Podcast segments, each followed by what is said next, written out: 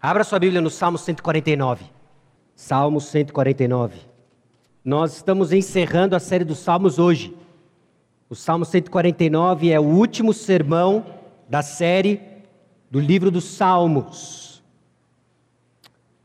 Essa série teve mais de dois anos no total, divididos em três momentos diferentes ao longo da história da Igreja Batista Maranata. E o período mais recente foi o período mais longo, em que nós retomamos no Salmo 69 até o Salmo 150. O Salmo 150 já foi pregado, então o último é o Salmo 149.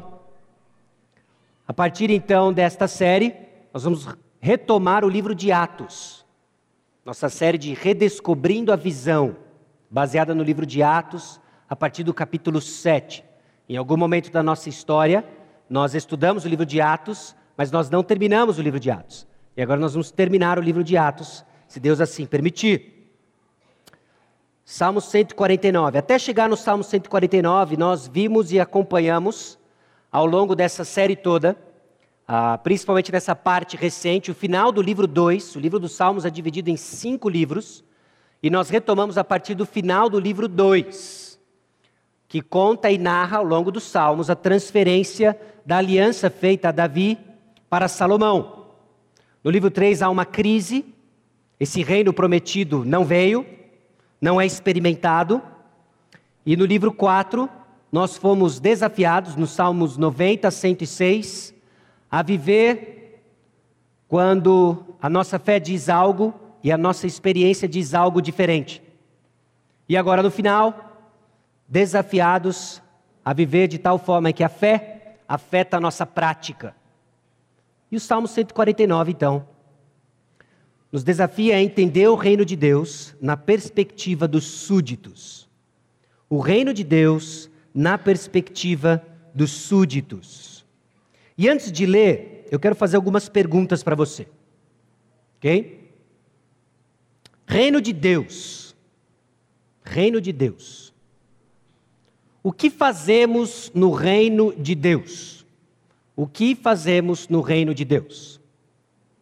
Como o reino de Deus é estabelecido? Como é o relacionamento de Deus com seus súditos no reino? Como é o relacionamento de Deus com aqueles que não estão no reino? E qual é a reação dos súditos diante dos méritos do rei? Se estamos estudando no livro dos Salmos, o Rei Jesus, o reino do Rei Jesus, Algumas perguntas pertinentes encontram sua resposta no Salmo 149. São elas: O que fazemos no reino de Deus? Como o reino de Deus é estabelecido? Como é o relacionamento de Deus com seus súditos no reino? Como é o relacionamento de Deus com aqueles que não estão no reino? E qual é a reação dos súditos diante dos méritos do rei? Salmo 149. Aleluia! Cantai ao Senhor um novo cântico, e o seu louvor na Assembleia dos Santos. Regozije-se Israel no seu Criador, exultem no seu Rei os filhos de Sião. Louvem-lhe o nome com flauta, cantem-lhe salmos com adufo e harpa, porque o Senhor se agrada do seu povo, e de salvação adorna os humildes. Exultem de glória os santos, no seu leito cantem de júbilo nos seus lábios estejam os altos louvores de Deus, nas suas mãos espada de dois gumes, para exercer vingança entre as nações e castigo sobre os povos, e para meter os seus reis em cadeias, os seus nobres em grilhões de ferro, para executar contra eles a sentença escrita, o que será honra para todos os seus santos. Aleluia. Vamos orar mais uma vez. Senhor nosso Deus e Pai, nós chegamos diante do Senhor, diante da Sua palavra, e prestes a ouvir o que ela comunica a nós a respeito do Teu reino, a respeito do que o Senhor Jesus Cristo, nosso Rei, fez em nosso favor. Abra o nosso entendimento, abra o nosso coração, que a Tua palavra encontre solos férteis, ó Deus, para a semente do Evangelho, para que produza muito fruto, apesar do pregador. Declareis, ó Deus, as palavras, que elas não sejam um obstáculo à mensagem do Salmo 149. E é no precioso nome de Jesus, nosso Rei, que nós oramos. Amém?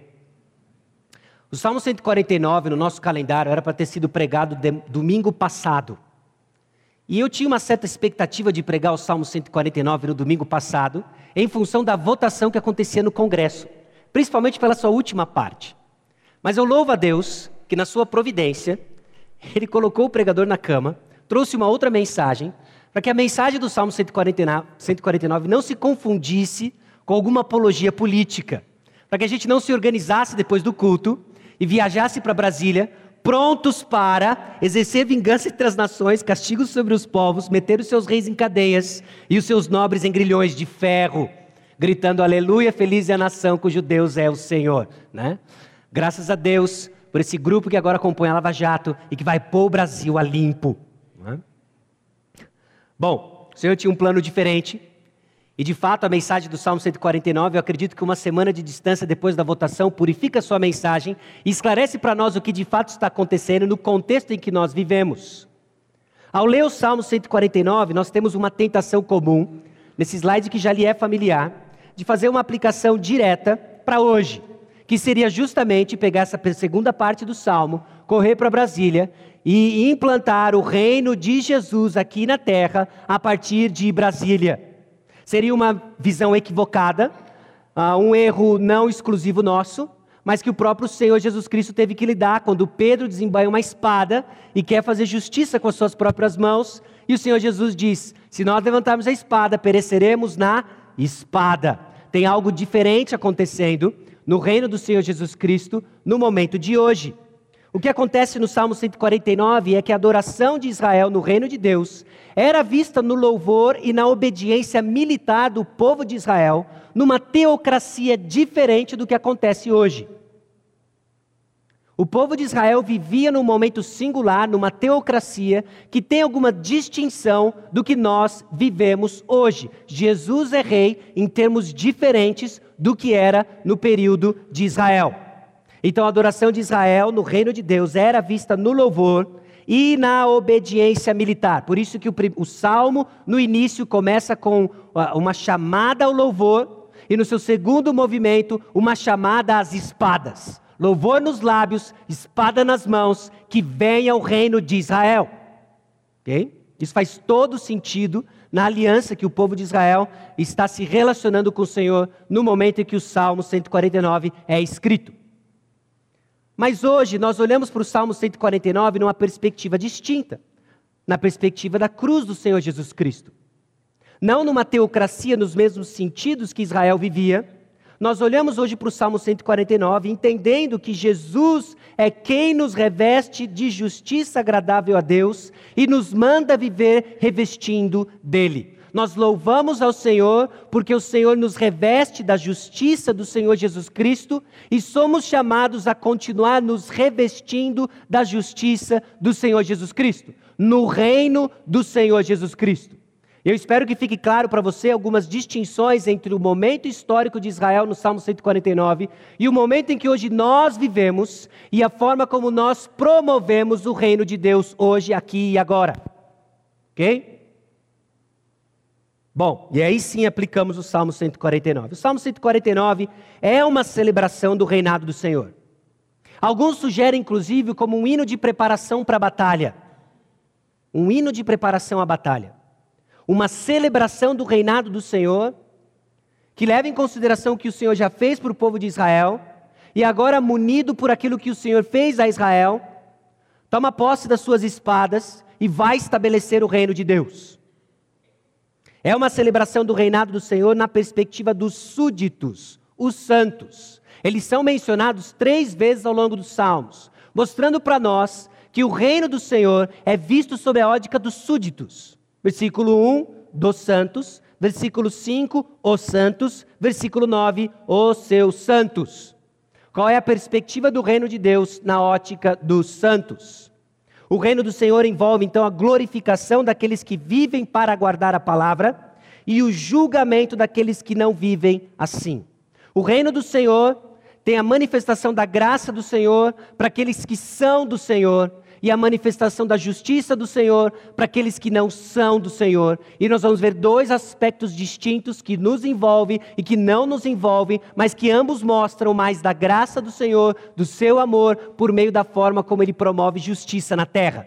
Isso é fascinante. Porque graça e justiça, por vezes, são conceitos antagônicos na nossa cabeça, e que ou nós estamos abraçando a graça do Senhor ou a justiça do Senhor. Mas na mente e no plano perfeito do Senhor, graça e justiça andam juntos, se completam e nos dão uma visão colorida, nos dão uma visão profunda do que o nosso Deus faz em favor dos seus ao estabelecer o seu reino aqui na terra. Você precisa conhecer mais da graça do Senhor à luz da justiça do Senhor. Não são conceitos conceitos antagônicos, graça não é boazinha e justiça é má. Graça e justiça andam juntas, amarradas pela santidade do Senhor, nos seus propósitos santos, nos seus propósitos sábios, nos seus propósitos poderosos, e nós desfrutamos do reino de Deus, vem da sua graça e a sua justiça, sendo manifestas que venham os dois. O povo do Senhor abraça os dois.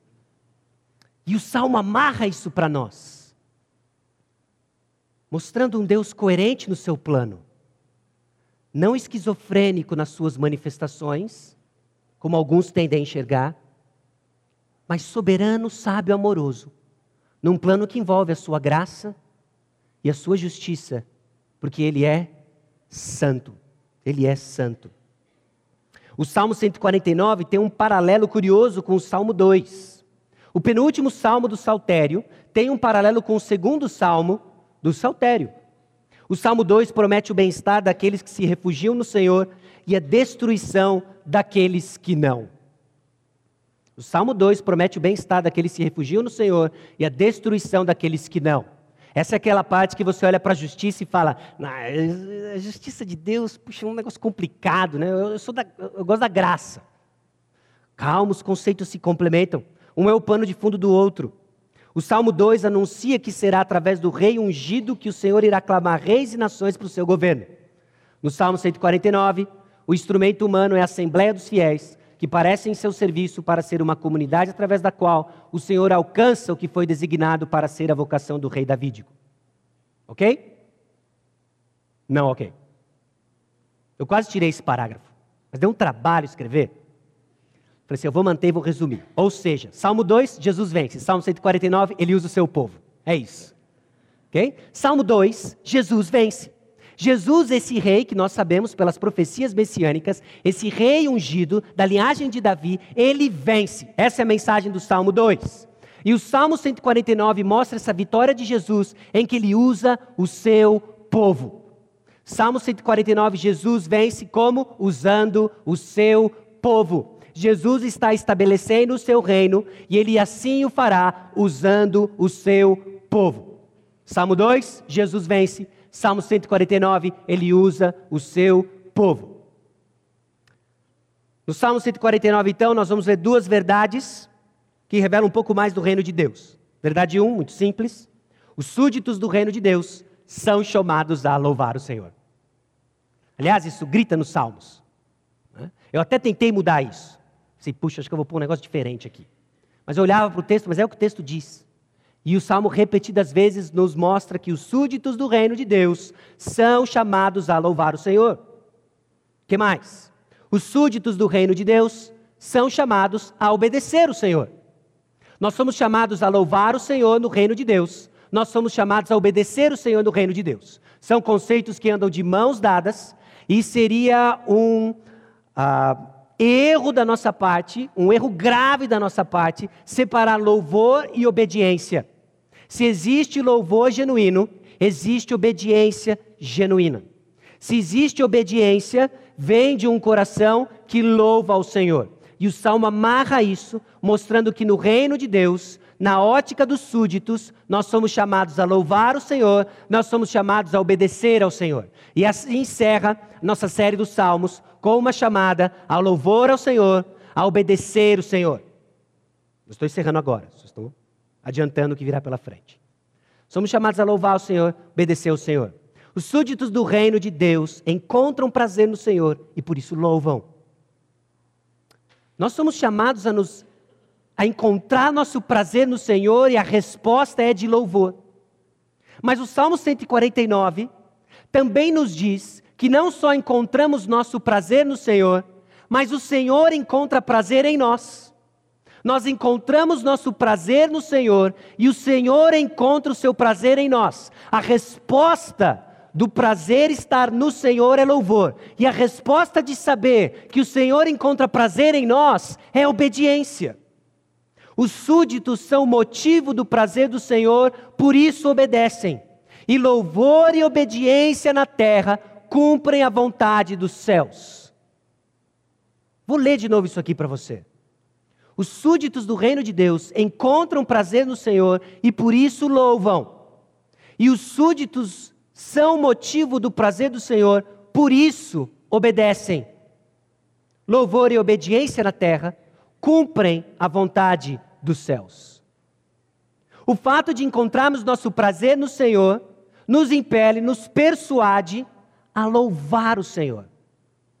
O fato de entendermos e cremos que o Senhor encontra prazer nos seus, nos persuade a obedecer o Senhor. E louvor e obediência cumprem a vontade dos céus na terra. Você quer cumprir a vontade de Deus na terra. Você quer ver o reino de Deus sendo manifesto na terra. Isso virá de um coração que louva o Senhor porque encontra o seu prazer nele. Isso virá de um coração que obedece o Senhor porque entende que o Senhor encontra prazer nele. E no centro disso, para entender nosso prazer no Senhor e para entender o prazer do Senhor em nós, está a mensagem do Evangelho.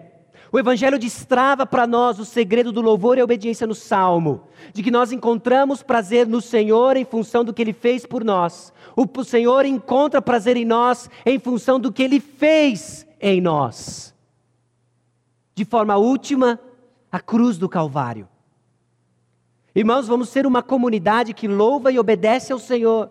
Quando tivermos nossos olhos fixos no Senhor, que desce dos céus, assume o nosso lugar na cruz do Calvário morreu a nossa morte e nos deu a sua vida, subiu aos céus, reinando com justiça, com graça, com santidade, nos deu a sua vida e assim proclamamos o reino de Deus. Os súditos do reino de Deus encontram prazer no Senhor e por isso louvam, e os súditos são motivo do prazer do Senhor, por isso obedecem. Louvor e obediência na terra cumprem a vontade dos céus. Então vamos lá, versículos 1 a 4, o Salmo 149. Os súditos do reino de Deus são chamados, são chamados a louvar o Senhor. Em que circunstâncias que nós somos chamados a louvar o Senhor? Quais são as circunstâncias desse louvor que os súditos do reino são chamados a prestar ao Senhor. Quais são as circunstâncias? No versículo 1, aleluia, cantai ao Senhor um novo cântico. Não é necessariamente a letra de um corinho novo, mas tem a ver com as circunstâncias em que o nosso louvor é proclamado ao Senhor. Quais são as circunstâncias desse louvor? Quase que de uma forma técnica, quase que de uma forma igual, esse termo novo cântico é usado nos Salmos e tem uma aparição especial no Novo Testamento também, nos dando uma pista do que, que significa cantar ao Senhor um novo cântico. Salmo 33, versículos 3, 4 e 12 dizem o seguinte: Entoai-lhe novo cântico, tangei com arte e com júbilo, porque a palavra do Senhor é reta e todo o seu proceder é fiel. Feliz a nação cujo Deus é o Senhor e o povo que ele escolheu para a sua herança. O salmista evoca um novo cântico no contexto em que a sorte da nação é transformada pelo agir do Senhor. O Senhor age no meio do povo, mediante o agir do Senhor, lhe é colocado um novo cântico nos lábios. Há uma mudança de sorte, há uma mudança de caminho, há uma mudança de rumo, há uma mudança de natureza, há uma transformação iniciada pelo Senhor e por isso nos é colocado um novo cântico. Isso é consistente ao longo dos Salmos. Note o Salmo 40, versículos 2 e 3. Tirou-me de um poço de perdição, de um tremedal de lama, colocou-me os pés sobre uma rocha e me firmou os passos. E me pôs nos lábios um novo cântico, um hino de louvor ao nosso Deus. Muitos verão essas coisas, temerão e confiarão no Senhor. O salmista, no Salmo 40, versículos 2 e 3, atesta isso. Um novo cântico lhe foi dado, porque a sua sorte foi mudada, o seu destino foi transformado. A iniciativa e a interferência da graça do Senhor o tirou de uma condição de pecado, o tirou do lamaçal e o estabeleceu firmes no Senhor. Então ele colocou nos seus lábios um novo cântico. O nosso louvor é de um novo cântico, porque o Senhor mudou a nossa sorte. O Senhor mudou o nosso destino. Nós somos chamados a louvar um novo cântico, não um apelo à criatividade, mas um apelo ao reconhecimento da iniciativa do nosso Deus, que em Cristo Jesus mudou a nossa sorte. Salmo 96, versículos 1 a 10, 1 e 10. Cantai ao Senhor um cântico novo. Cantai ao Senhor todas as terras. Diz entre as nações: reina o Senhor. Ele firmou o mundo para que não se abale e julga os povos com equidade. Além dessa mudança de sorte, o novo elemento é estabelecido nesse novo cântico, que tem a ver com a justiça do Senhor. O Senhor julga com justiça, e nesse contexto, um novo cântico é colocado nos lábios do povo de Deus. Salmo 98, versículos 1 e 6. Cantai ao Senhor um cântico novo, porque ele tem feito maravilhas. A sua destra e seu braço santo lhe alcançaram a vitória. Com trombetas e ao som de buzinas, exultai perante o Senhor, que é rei. No contexto em que o Senhor é rei, um novo cântico é colocado nos lábios dos súditos do reino. Salmo 144, versículos 7 a 9. Estende a mão lá do alto, livra-me e arrebata-me das muitas águas e do poder de estranhos, cuja boca profere mentiras e cuja direita é direita de falsidade. A ti, ó Deus, entoarei novo cântico, no saltério de dez cordas, te cantarei louvores. Por que um novo cântico? Porque o Senhor me transformou. Há um sentido ético aqui, há um sentido em que a minha ética, a minha moral é transformada e o Senhor me deu então um novo cântico por causa da sua justiça, por causa da sua iniciativa, porque Ele reina, Ele transformou o meu curso, Ele transformou o meu caminho e me deu um novo cântico. O que, que é o um novo cântico então? As circunstâncias onde nós louvamos ao Senhor é a restauração e expectativa escatológica, ou seja, futura, da vitória completa do Senhor sobre o mal. Quando o novo cântico é colocado nas bocas do povo do Senhor, tem a ver com a restauração operada pelo Senhor e tem a ver com a expectativa futura de que o Senhor triunfa sobre o mal. E nós somos chamados a louvar. Em que circunstâncias? Numa expressão de fé de que o Senhor restaura, de que o Senhor põe sobre nós um novo cântico, na expectativa de que Ele há de triunfar de uma vez por todas sobre o mal. Sobre o mal. Sabe onde o novo cântico aparece? Apocalipse, capítulo 5, versículo 9. Também aparece no capítulo 14, versículo 3. E entoavam novo cântico, dizendo: Digno és de tomar o livro e de abrir-lhe os selos, porque foste morto e com teu sangue compraste para Deus os que procedem de toda tribo, língua, povo e nação. Irmãos, cantar um novo cântico ao Senhor, juntar-se ao salmista e cantar ao Senhor um novo cântico, é fazer do nosso louvor ao Senhor uma expressão de fé pelo que Ele está fazendo em nosso meio e pelo que Ele há de fazer no desenvolvimento da história que já nos foi revelada. Jesus vence sobre o mal. Então nós cantamos um novo cântico. A fé é um elemento primordial, a fé é um elemento importante no louvor legítimo ao Senhor, quando a nossa circunstância, quando a nossa experiência nos aponta que o mal parece triunfar. Então lembremos de um novo cântico. O novo cântico que o Senhor que nos restaurou é aquele que há de vencer o mal de uma vez por todas. Então cantamos um novo cântico, junto com o salmista certo de que Jesus que triunfou na cruz é o mesmo Jesus que há de voltar triunfante para nos buscar. Louvemos ao Senhor. As circunstâncias então do louvor é essa expressão de fé, nesse termo um novo cântico. E quem que está louvando? E o seu louvor na Assembleia dos Santos. Nós somos chamados a louvar o Senhor, mas isso não é uma experiência individual, é uma experiência comunitária. Você pode sim louvar o Senhor individualmente no decorrer da semana, mas há uma ênfase em todo o Antigo Testamento, Novo Testamento, de que esse louvor é proferido na Assembleia dos Santos. Assembleia dos Santos, aqueles que expressam fé no Senhor, no Senhor dos Santos. No Senhor dos Santos. Dos santos aqui, uma referência àqueles que creem no Senhor Jesus Cristo. Se você é um crente no Senhor Jesus Cristo, não tem outro lugar para você louvar o Senhor, senão naquele lugar que você chama de minha igreja. Você louva o Senhor na sua igreja. Quando a igreja se reúne, quando ela está compactuada, quando ela tem um compromisso mútuo de que nós temos o mesmo Senhor, nós somos irmãos em Cristo, atestamos o compromisso um do outro com Cristo Jesus atestamos a profissão de fé uns dos outros, o que você professa crer, lhe faz crente em Cristo Jesus, a forma como você vive atesta o que você fala, nos reunimos então como santos e louvamos ao Senhor. Como é que nós louvamos ao Senhor? No reino de Deus, nós louvamos ao Senhor com esperança de que Ele está atuando e há de atuar no nosso meio, e nós louvamos ao Senhor como igreja. Se você está louvando no reino de Deus, você está louvando no contexto da igreja. Igreja. Como é esse louvor? Versículos 2 e 3. Regozije-se Israel no seu Criador, exultem no seu Rei os filhos de Sião. Louvem-lhe o nome com flauta, cantem-lhe salmos com adufe e harpa. Regozije-se, exultem, louvor com alegria.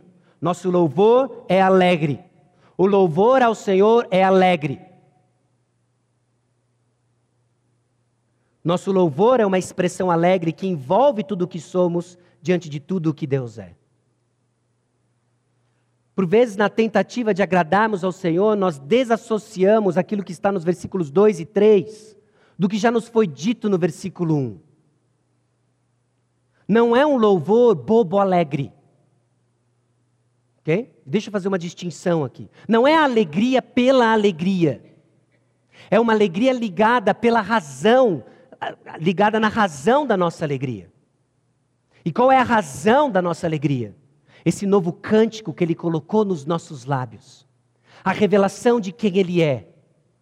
A reação adequada, então, a quem o Senhor é, diante de tudo o que ele fez por nós, diante de quem nós somos é informada no Salmo 149 e em tantos outros. A reação adequada é de alegria. Somos tomados de alegria quando a realidade do nosso pecado encontra resposta na iniciativa amorosa e graciosa do Senhor, que se fez pecado em nosso favor, para se tornar a nossa justiça, nos substituindo na cruz do Calvário, colocando em nós um novo cântico, dando a nós esperança. Ele é a fonte da nossa alegria. Então, diante dessa realidade, diante do que é exposto no versículo 1, o salmista não tem outra alternativa senão nos lembrar que esse louvor é um louvor alegre. É um louvor alegre porque o Senhor é Salvador, porque o Senhor é resgatador, porque o Senhor há de vencer de forma definitiva o mal. E qual é a razão do louvor? No versículo 4 porque o Senhor se agrada do seu povo e de salvação adorna os humildes. Porque o Senhor se agrada do seu povo e de salvação adorna os humildes. Duas, razão, duas razões nos são dadas no versículo 4. O Senhor se agrada do seu povo e reveste o povo com sua salvação. Essa salvação é a glorificação dos humildes. Ele adorna os humildes com salvação. Ele veste os humildes de uma forma bela, com as vestes da sua salvação, e isso é agradável ao Senhor. O Senhor olha para os seus e vê as vestes que ele mesmo deu para nós, a salvação. Essa salvação é recoroar os seres humanos com a glória e honra em que foram originalmente criados. SQM, só que melhor. Ok? Só que melhor. É melhor do que o nosso estado original de criação, porque no nosso estado original de criação, feitos à imagem e semelhança de Deus, nós estávamos no primeiro Adão. E agora, com a salvação, nós somos recoroados com a imagem e semelhança, não mais no primeiro Adão, mas no segundo Adão. Quem é o segundo Adão? Jesus Cristo. É SQM, só que melhor. É melhor. O nosso estado pós-salvação é melhor que o nosso estado pré-queda. Porque agora nós estamos crescendo à imagem e semelhança de Cristo Jesus.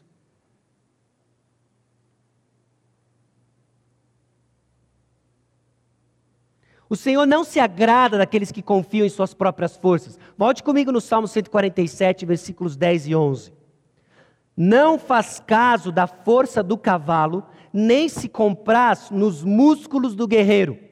Agrada-se o Senhor dos que o temem e, do que, e dos que esperam na sua misericórdia. O que, que impressiona o Senhor? O que, que impressiona o Senhor? No nosso louvor, o que, que você acha que está tirando suspiros do Senhor?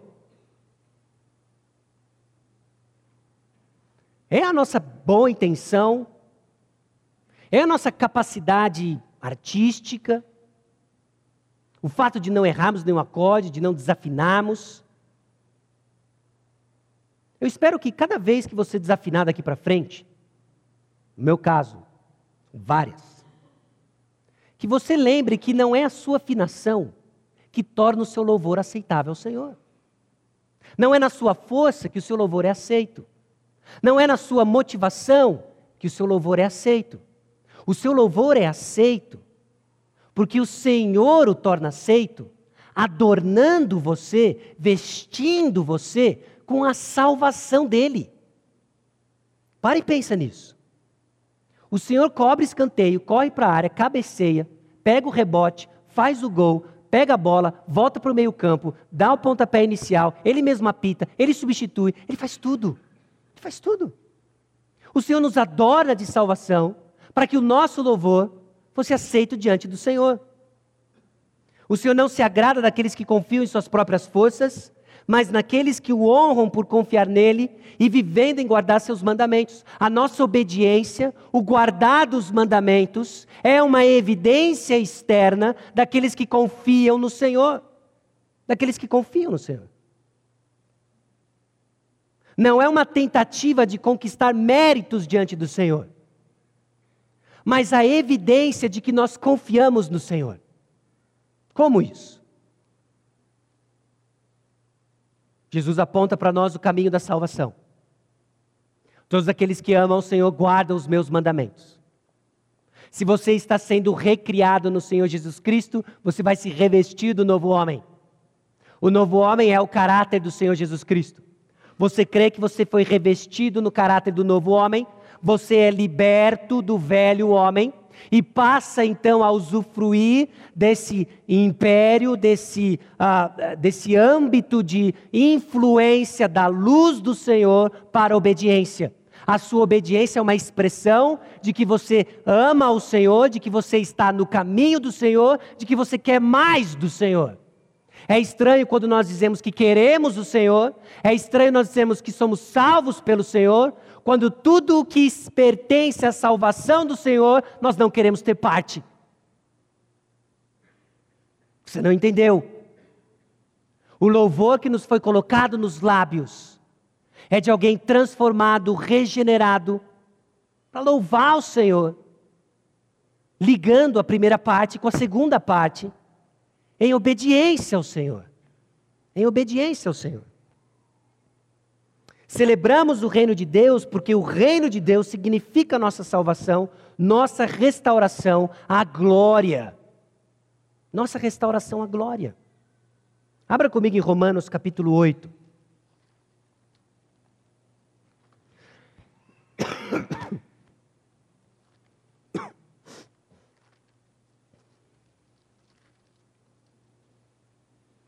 Versículos 28 a 30.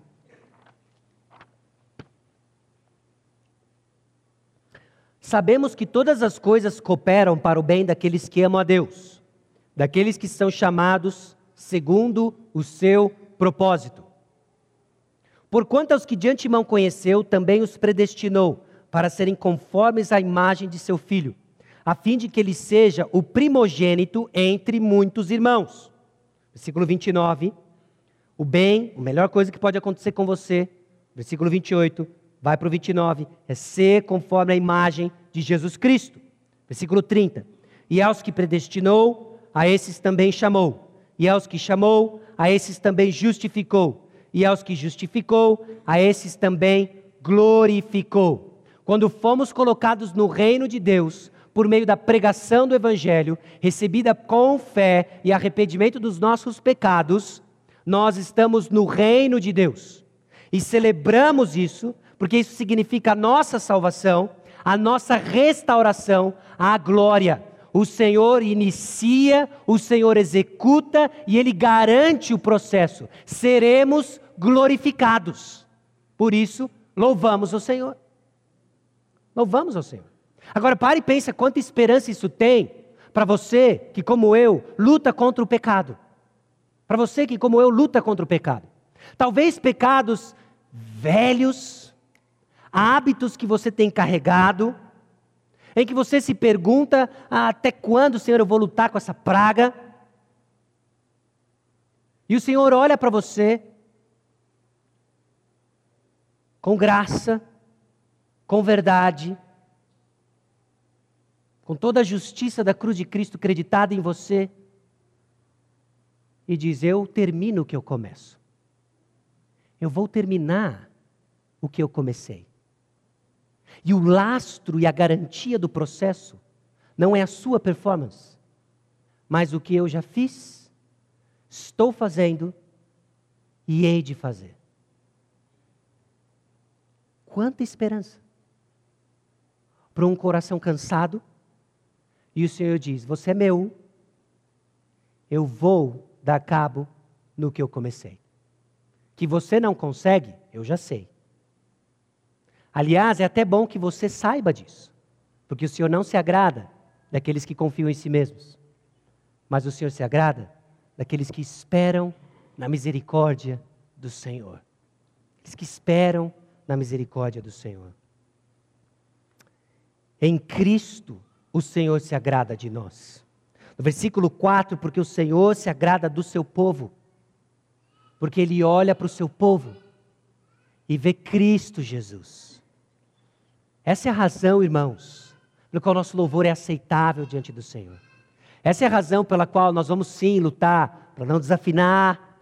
Essa é a razão pela qual nós vamos lutar para oferecer o nosso melhor, porque o nosso melhor está em Cristo Jesus. Está em Cristo Jesus.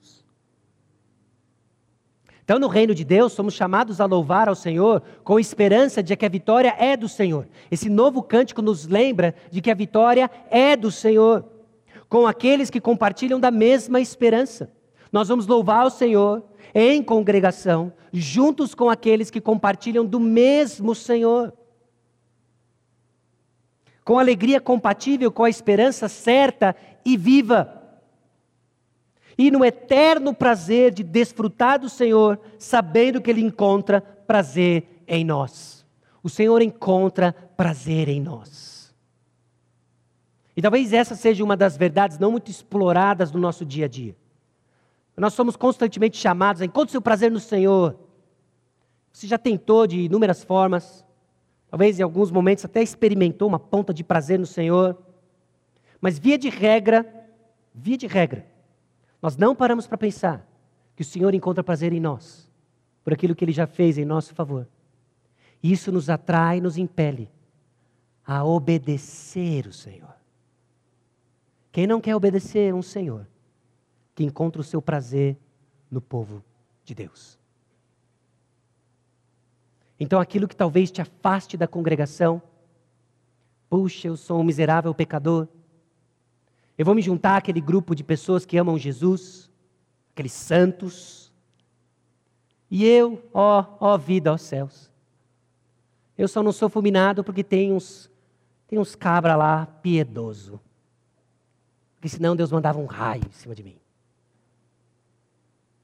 Deus encontra prazer naqueles que são revestidos na justiça de Cristo, impelindo você uma vida de obediência. Porque o que ele começou, ele vai terminar. Ele vai terminar.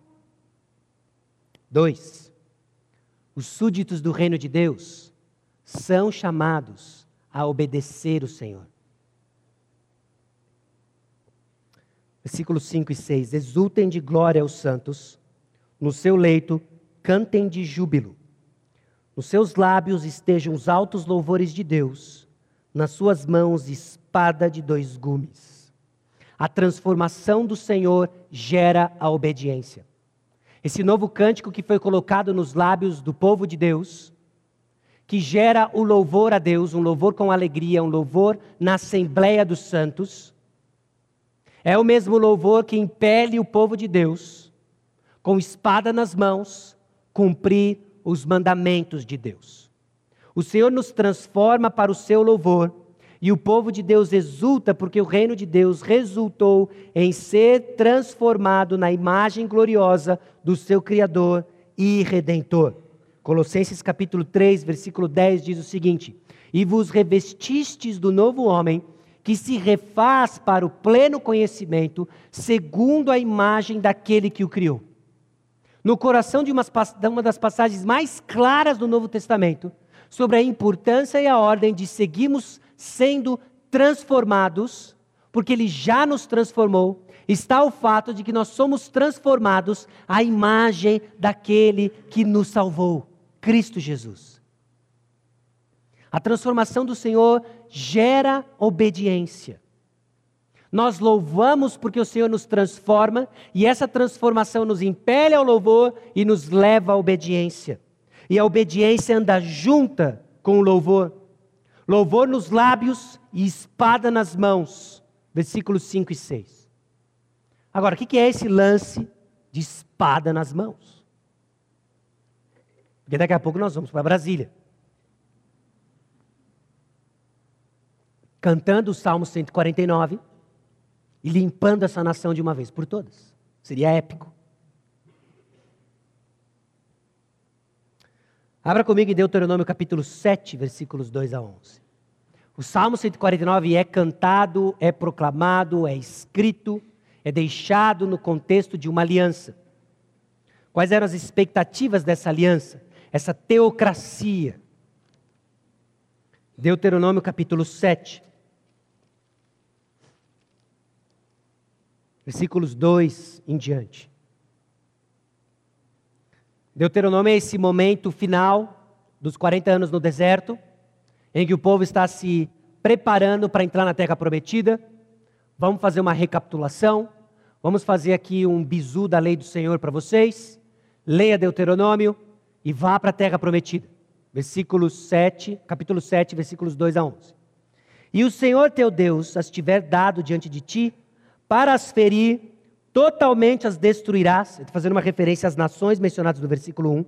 Não farás com elas aliança, nem terás piedade delas, nem contrairás matrimônio com os filhos dessas nações. Não darás tuas filhas a seus filhos, nem tomarás tuas filhas para teus filhos, pois elas fariam desviar teus filhos de mim, para que servissem a outros deuses, e a ira do Senhor se acenderia contra vós, outros, e depressa vos destruiria.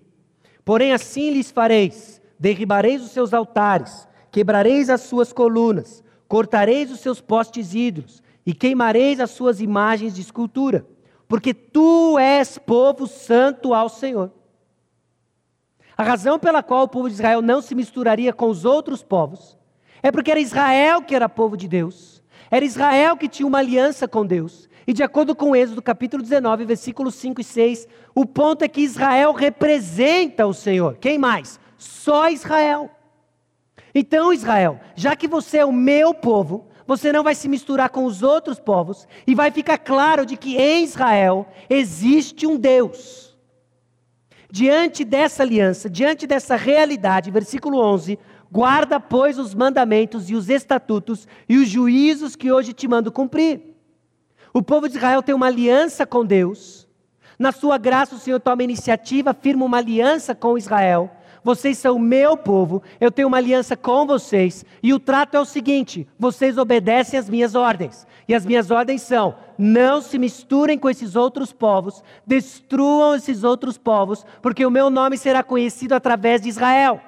Nesse contexto, então, faz todo sentido o povo de Israel cantar o Salmo 149 nós vamos louvar o Senhor com os nossos lábios, nós vamos pegar a espada e cumprir as ordens do Senhor. Nós louvamos e obedecemos. Nós louvamos o Senhor por quem Ele é, o que fez a nosso favor, Ele nos salvou e agora nós obedecemos ao Senhor, porque nós temos uma aliança com o Senhor, e nesse contexto era obediência militar, e o povo expressa sua fé diante da aliança que o Senhor estabelece com ele. Ou seja, o reino de Deus, mediado por Israel, era estabelecido pela espada em obediência às ordens militares do Senhor. O povo expressa sua fé indo para a guerra. Indo para a guerra. A santidade do Senhor era visto no fato de que o povo de Israel não se misturava com os costumes. Mas o Senhor tem um plano. E o final desse plano não é esse. O final desse plano não é esse. O Senhor já tinha um plano de que ele expandiria, ele iria expandir a sua bênção sobre Israel. Porque Israel seria o meio pelo qual o Senhor iria abençoar todas as nações. Então nós olhamos para Deuteronômio capítulo 7, para o Salmo 149, olhamos para a cruz de Jesus e agora damos um passo para interpretar e nos apropriar do Salmo 149. No Novo Testamento, Colossenses capítulo 1, versículos 11 a 14. A linguagem de guerra é usada, ecoando para nós uma nova guerra, uma nova realidade. Colossenses 1, versículos 11 a 14.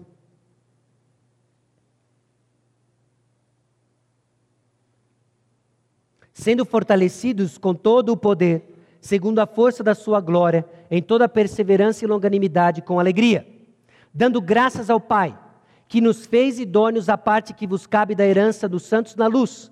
Ele nos libertou do império das trevas e nos transportou para o reino do Filho do seu amor, no qual temos a redenção, a remissão dos pecados. Vamos continuar lendo. Essa é imagem do Deus invisível, o primogênito de toda a criação, pois nele foram criadas todas as coisas, nos céus e sobre a terra, as visíveis e as invisíveis, sejam tronos, sejam soberanias, quer principados, quer potestades, tudo foi criado por meio dele e para ele. Ele é antes de todas as coisas, nele tudo subsiste.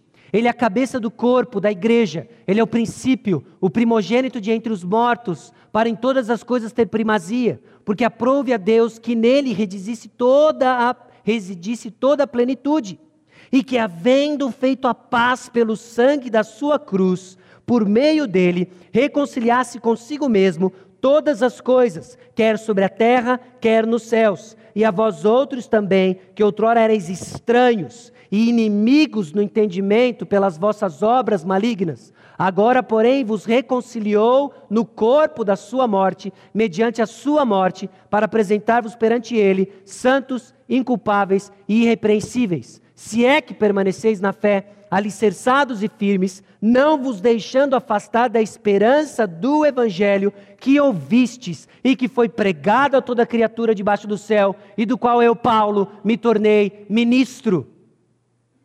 O reino de Deus, mediado pela igreja, é estabelecido pela pregação do Evangelho, pela espada da palavra, em obediência à ordem do Senhor de fazer discípulos.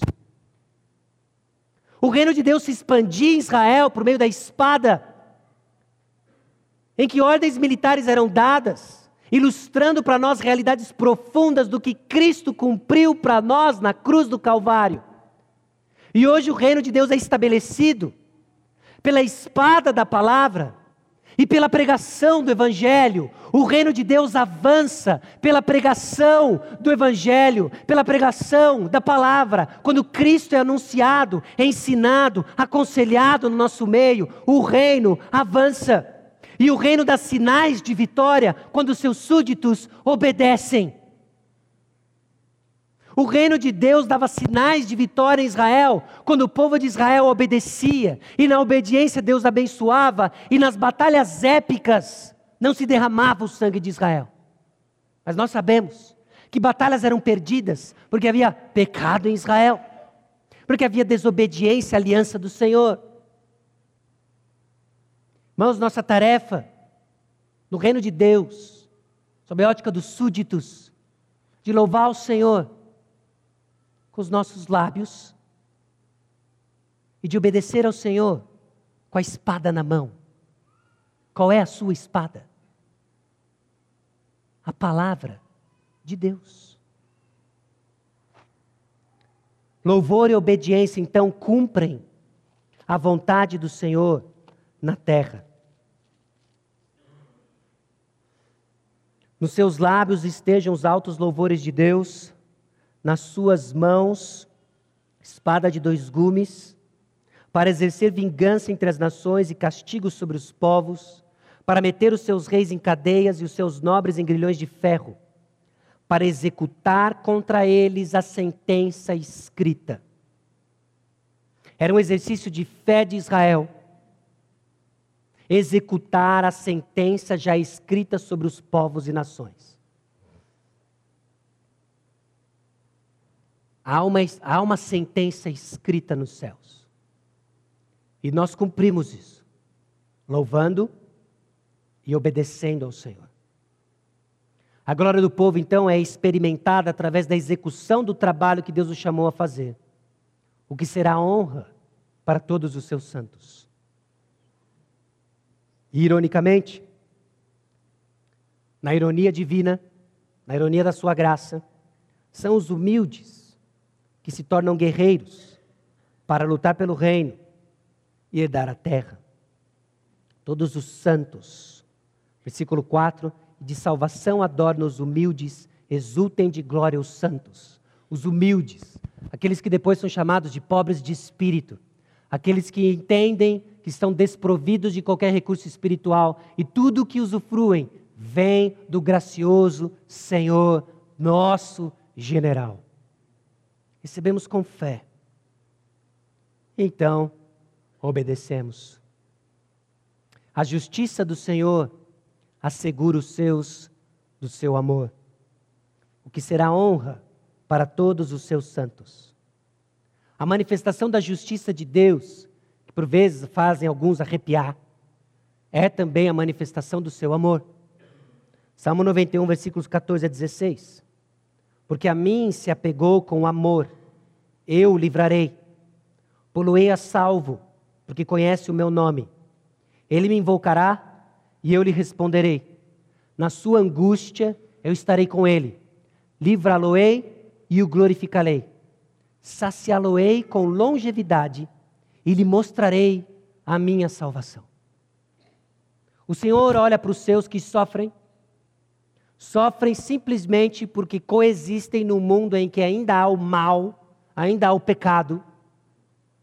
E olha para eles com amor e diz: Eu hei de manifestar de forma perfeita e definitiva a minha justiça, por amor aos que me amam.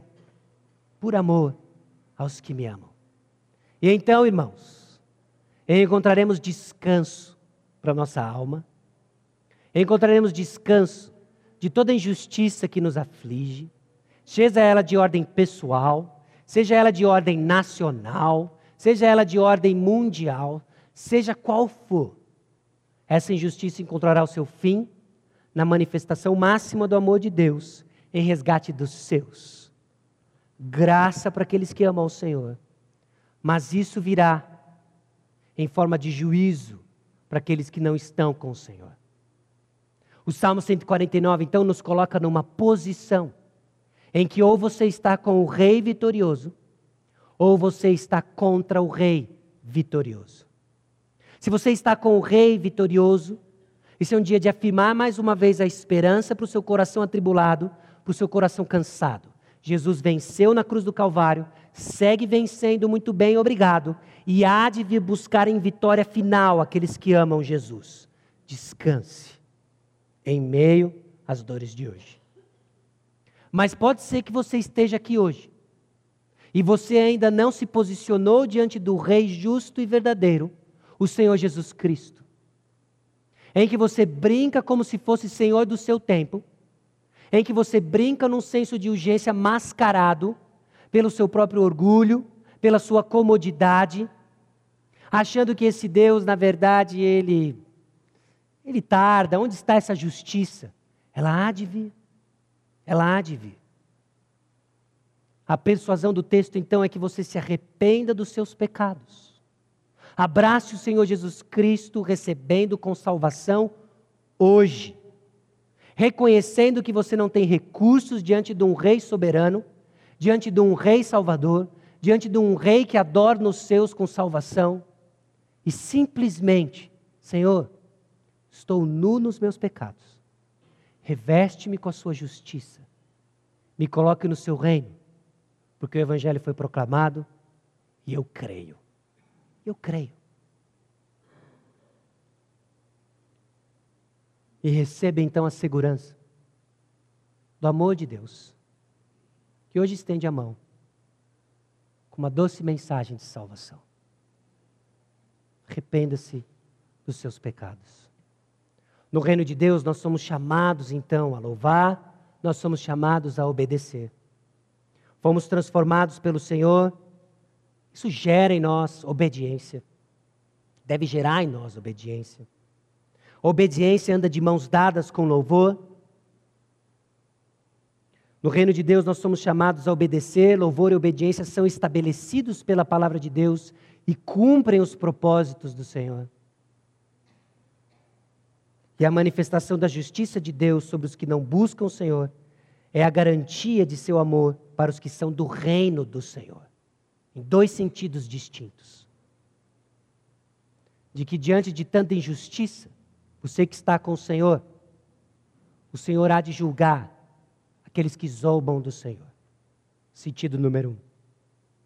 E sentido número dois, de que se você não está com o Senhor, hoje Ele manifesta do seu amor para que você esteja com Ele e receba da justiça dele, perfeita em Cristo Jesus.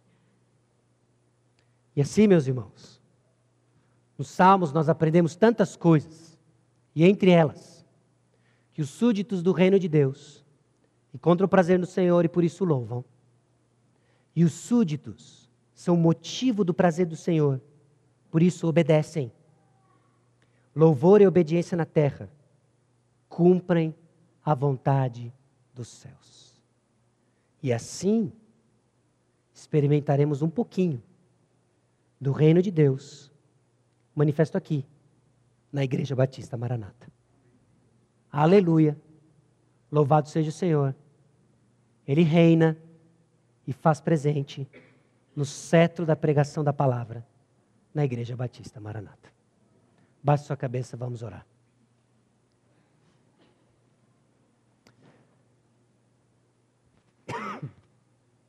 Senhor nosso Deus, nós chegamos diante do Senhor, reconhecendo o teu reino, reconhecendo o teu poder, que nos tirou do império das trevas, que nos tirou do pecado, para servirmos um Senhor diferente, servimos um Senhor bom.